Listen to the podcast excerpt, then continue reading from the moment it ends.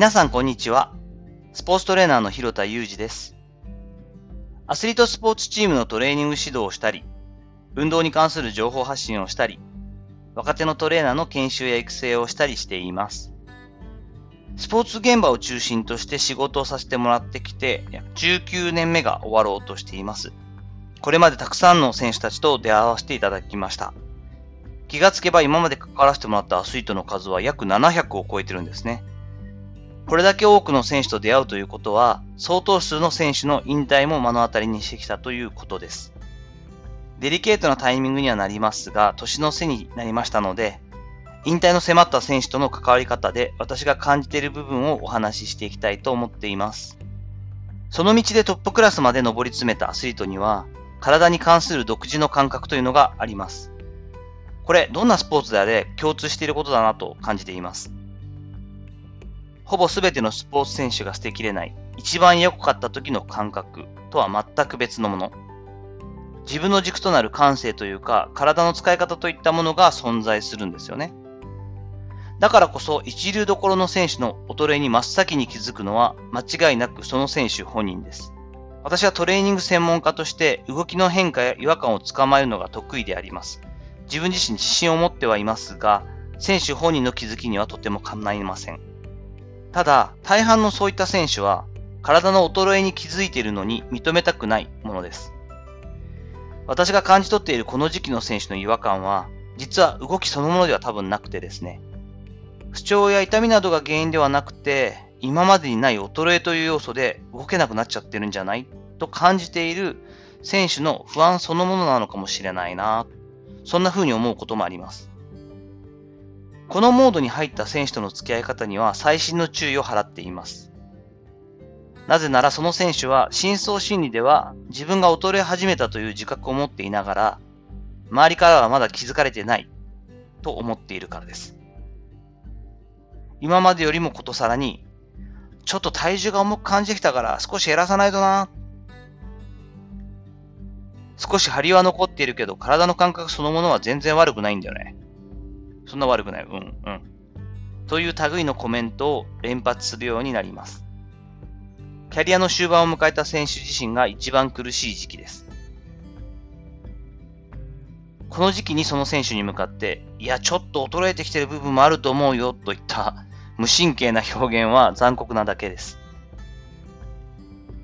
スキルコーチっていうのは多かれ少なかれ、自身、あの、ご自身の引退の際にこんな思いを経験しているものです。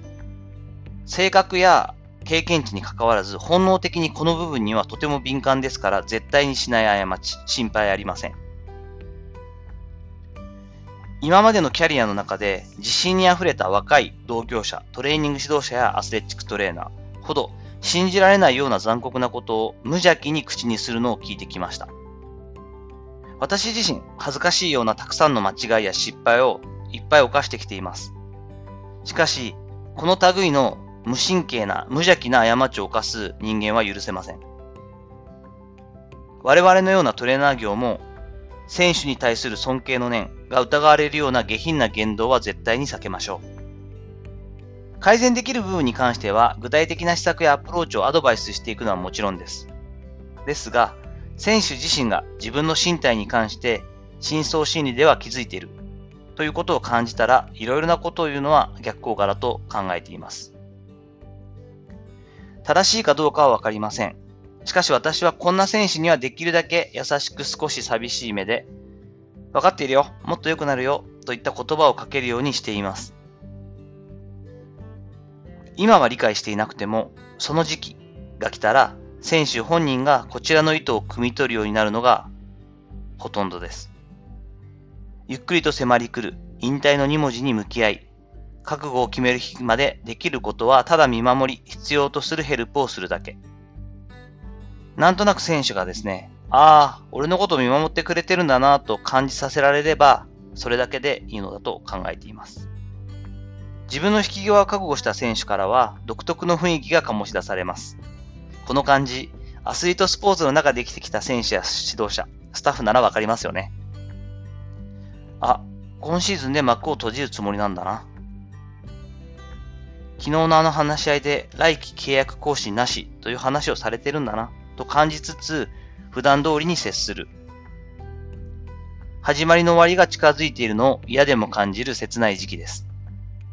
今まで見たことのないような優しくて少し寂しい目をした選手が自分のところに握手をしに来る。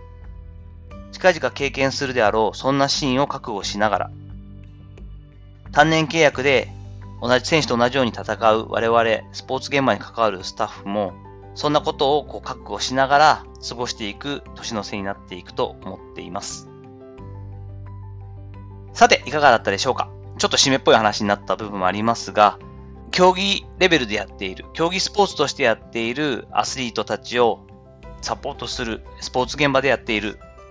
スタッフにとっては、こういったお別れは必ず来ることなんですよね。